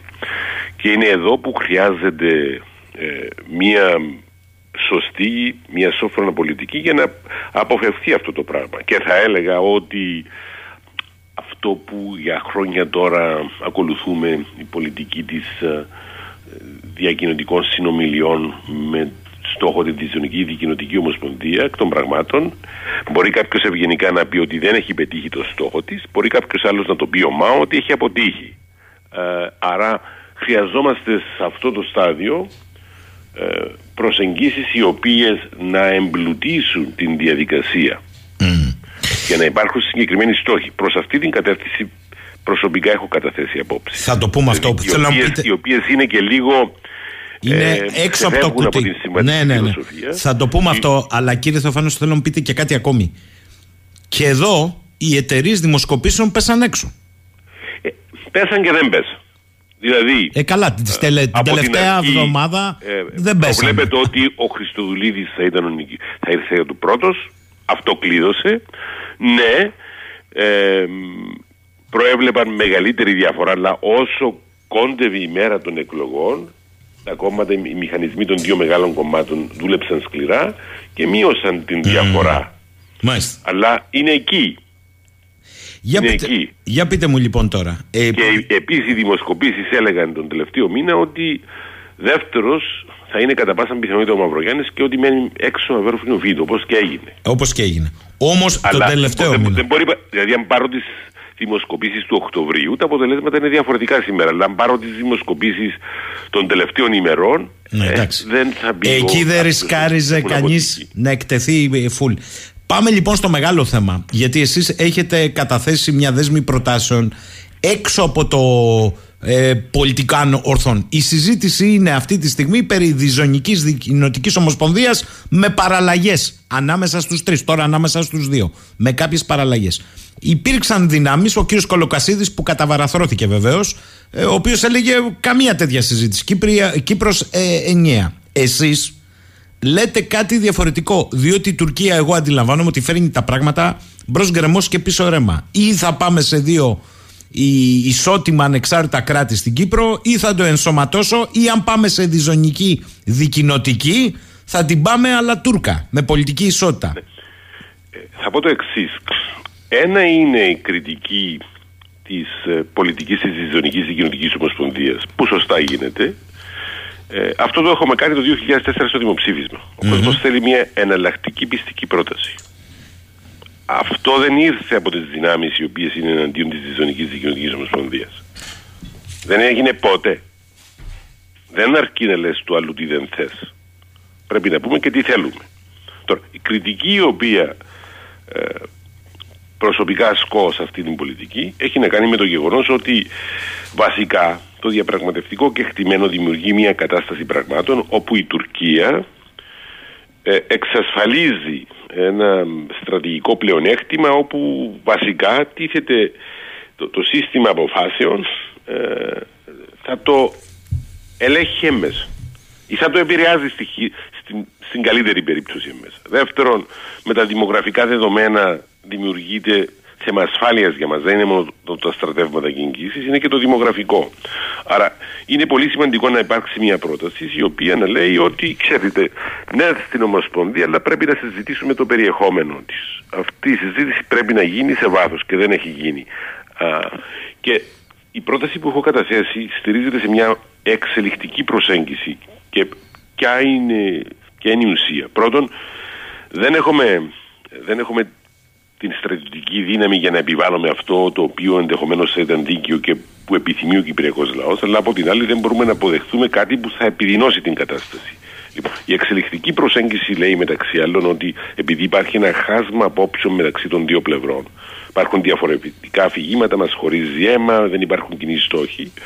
Ε, εάν πάμε να ξεκινήσουμε πάνω στην ίδια βάση που συζητούσαμε τόσα χρόνια, Εμείς εμένουμε σε αυτό τη ζωνική δικοινοτική ομοσπονδία. Οι Τούρκοι στα δύο κράτη. Θα έρθει κάτι στη μέση που θα είναι μια χαλαρή συνομοσπονδία, η οποία ούτε λειτουργική θα είναι, ούτε τα συμφέροντα μας θα εξυπηρετεί. Άρα η εξελικτική διαδικασία λέει μεταξύ άλλων ότι κοιτάξτε να δούμε κάποια επιμέρους θέματα στα οποία μπορεί να υπάρχει συνεργασία όχι μόνο Ελληνοκυπρίων ε, και Τουρκοκυπρίων αλλά ταυτόχρονα και άλλων χωρών, μεταξύ των οποίων και η Τουρκία. Για παράδειγμα, πάμε στο θέμα της ενέργειας.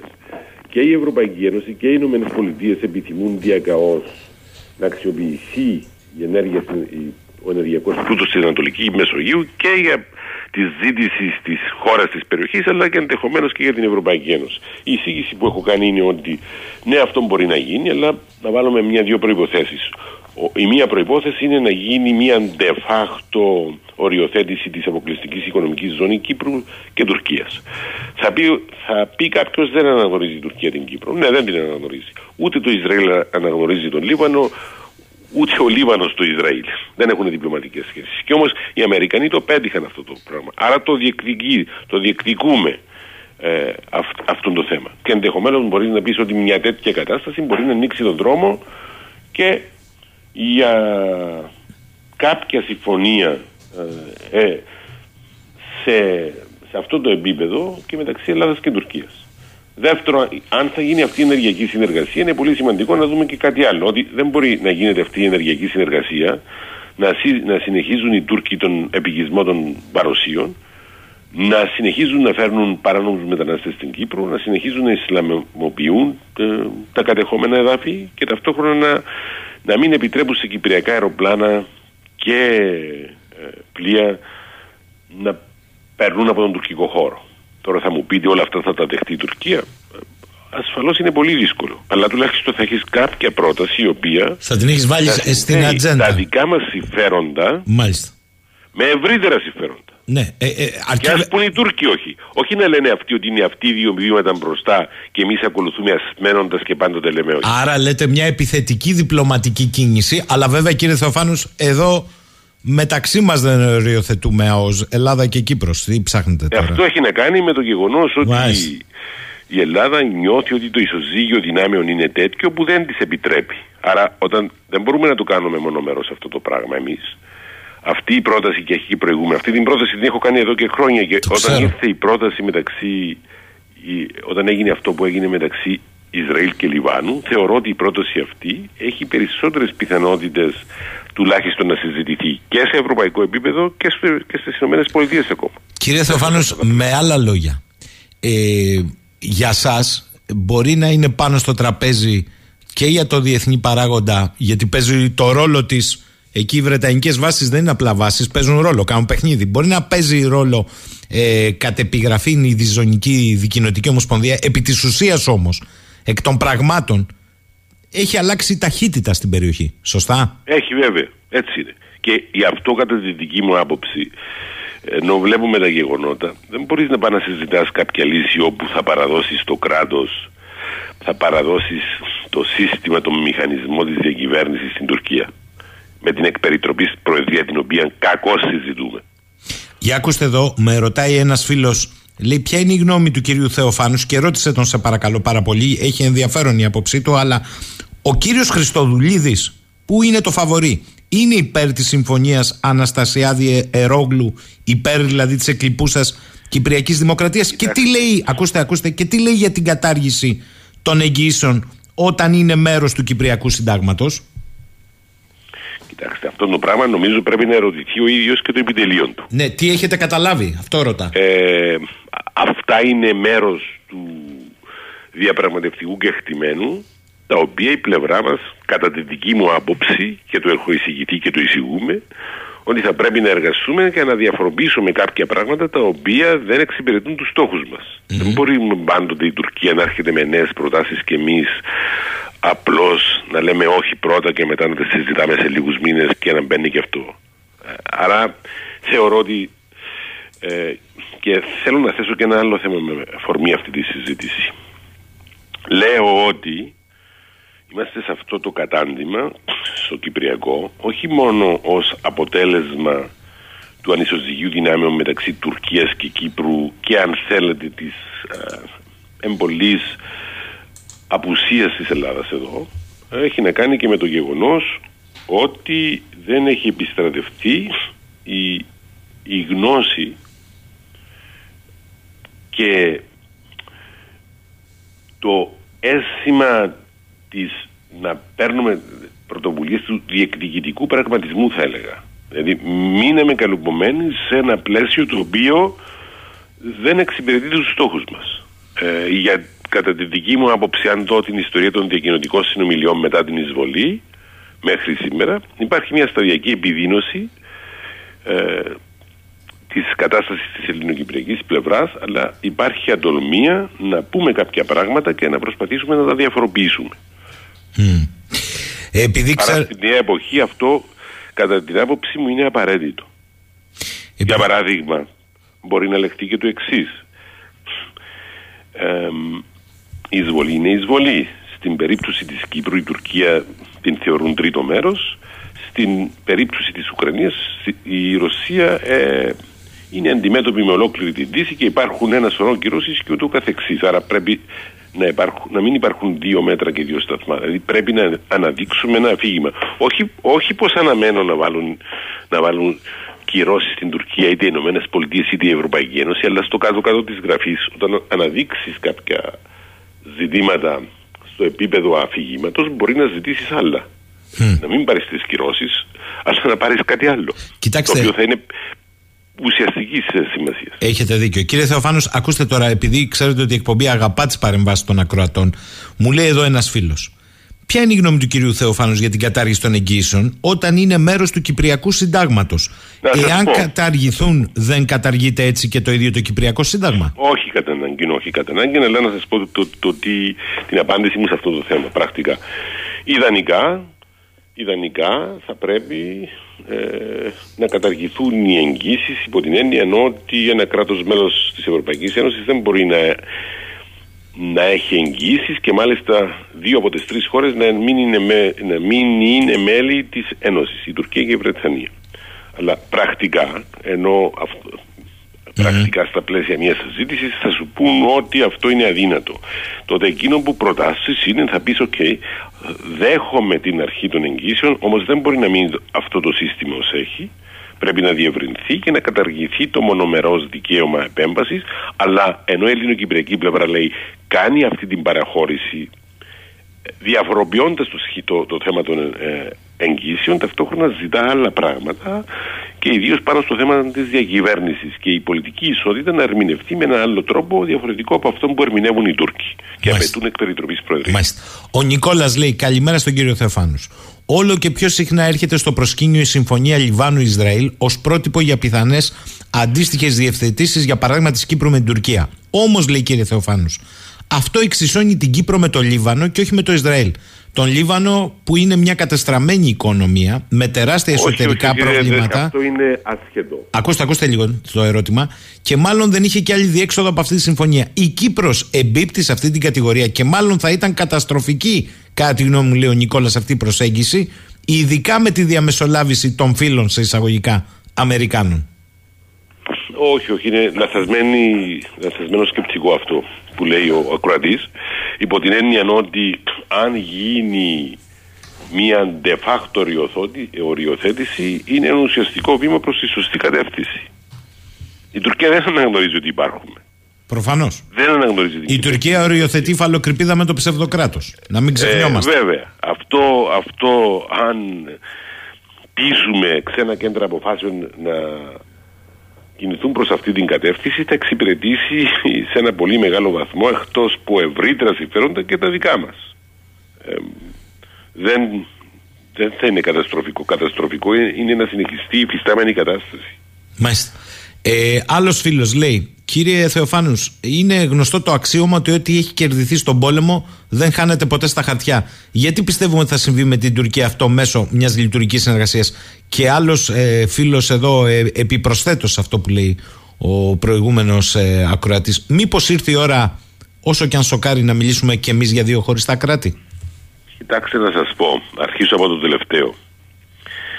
Εάν ήμουν ένας ξένος παρατηρητής θα μπορούσα και εγώ να το εισηγηθώ ότι είναι πιο λειτουργικό να υπάρξουν δύο κράτη ε, με διεθνή, με, διε, με, κατοχ, με διεθνή κατοχήρωση και ούτω καθεξής. Αλλά ως ένας άνθρωπος που έχω γεννηθεί στην Κύπρο ε, δεν μπορώ να δεχθώ την παράδοση εδάφους, ε, την νομιμοποίηση της κατοχής με την υπογραφή.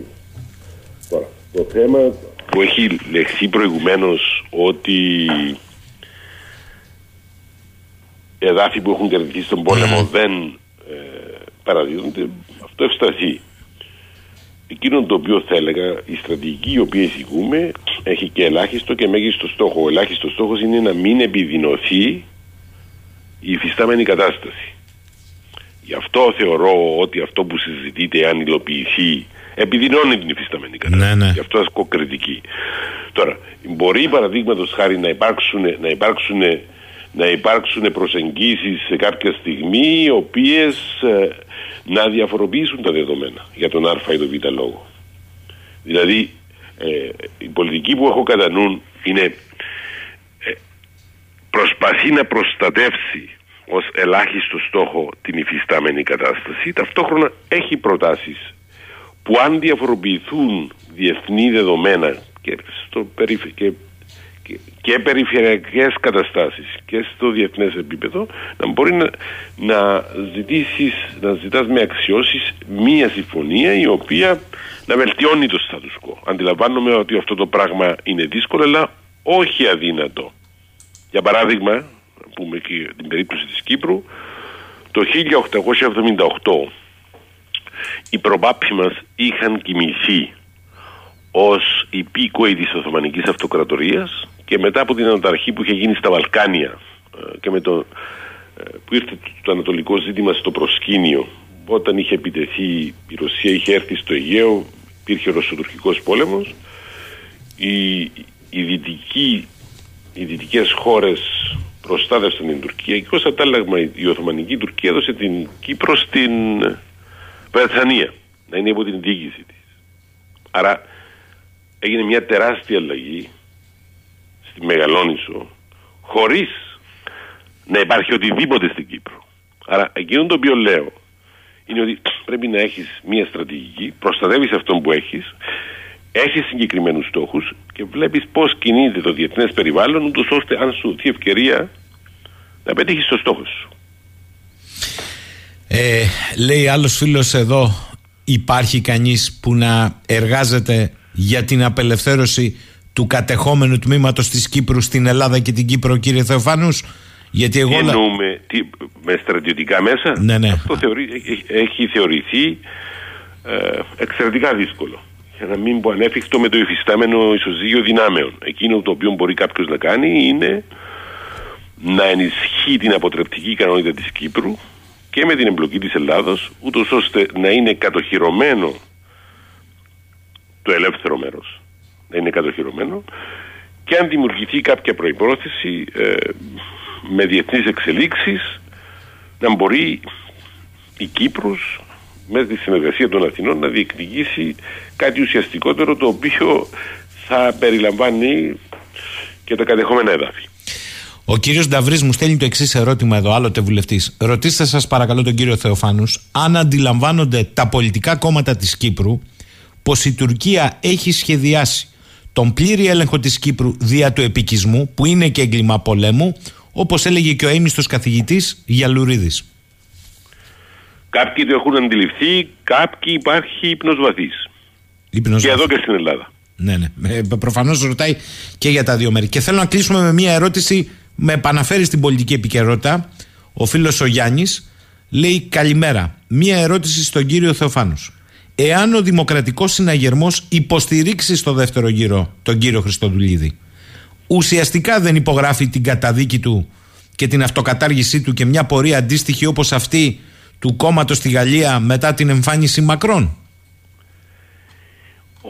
άλλο Γαλλία, άλλο Κύπρος. Ε, όχι κατά ανάγκη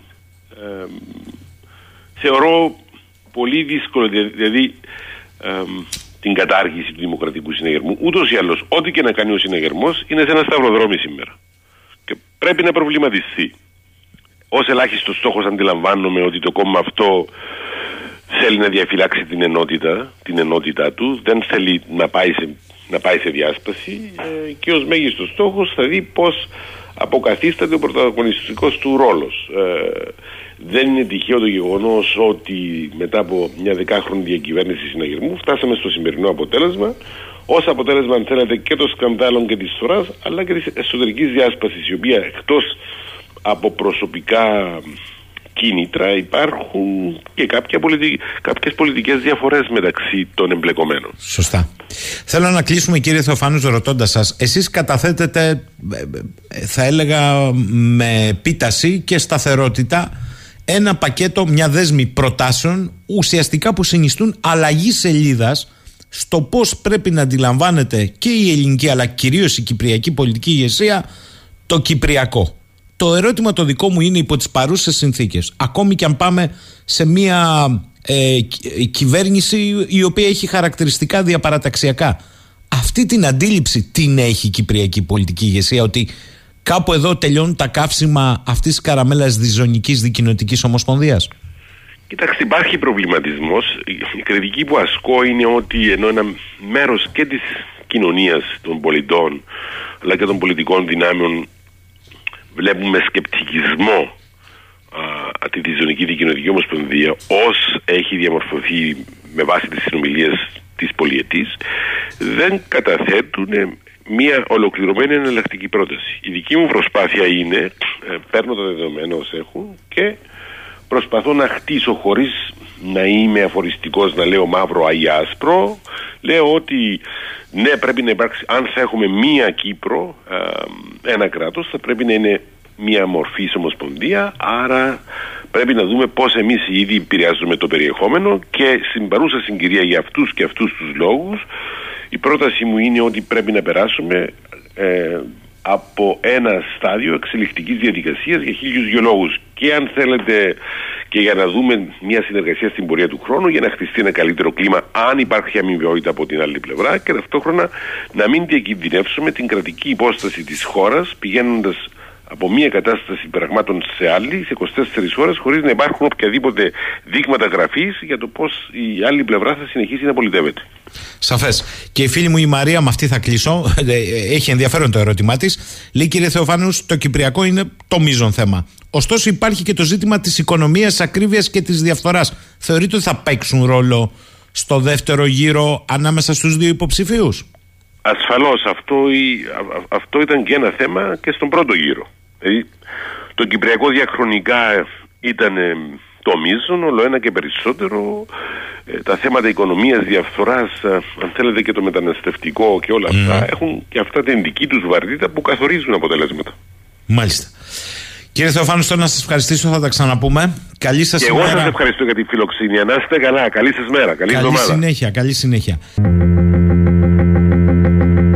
11 και 43 οδεύουμε προς το τέλος. Πρέπει να σας πω ότι τα νεότερα λένε ότι οι νεκροί είναι πάνω από 700 μέχρι στιγμής σε Τουρκία και Συρία από το σεισμό 7,8 της κλίμακας ε, Ρίχτερ ενώ οι τραυματίες είναι χιλιάδες και εκατοντάδες οι εγκλωβισμένοι. Άλλωστε από την Αρμενία στην Αίγυπτο έγινε αισθητή η σεισμική ε, δόνηση. Επισήμως στη Συρία αυτή τη στιγμή η ανακοίνωση όσο μπορεί να πει κανείς ενιαία ανακοίνωση από την πρωτεύουσα από τη Δαμασκό γιατί όπως είπαμε είναι γεωπολιτικά μπλεγμένα τα πράγματα στο βόρειο τμήμα της χώρας.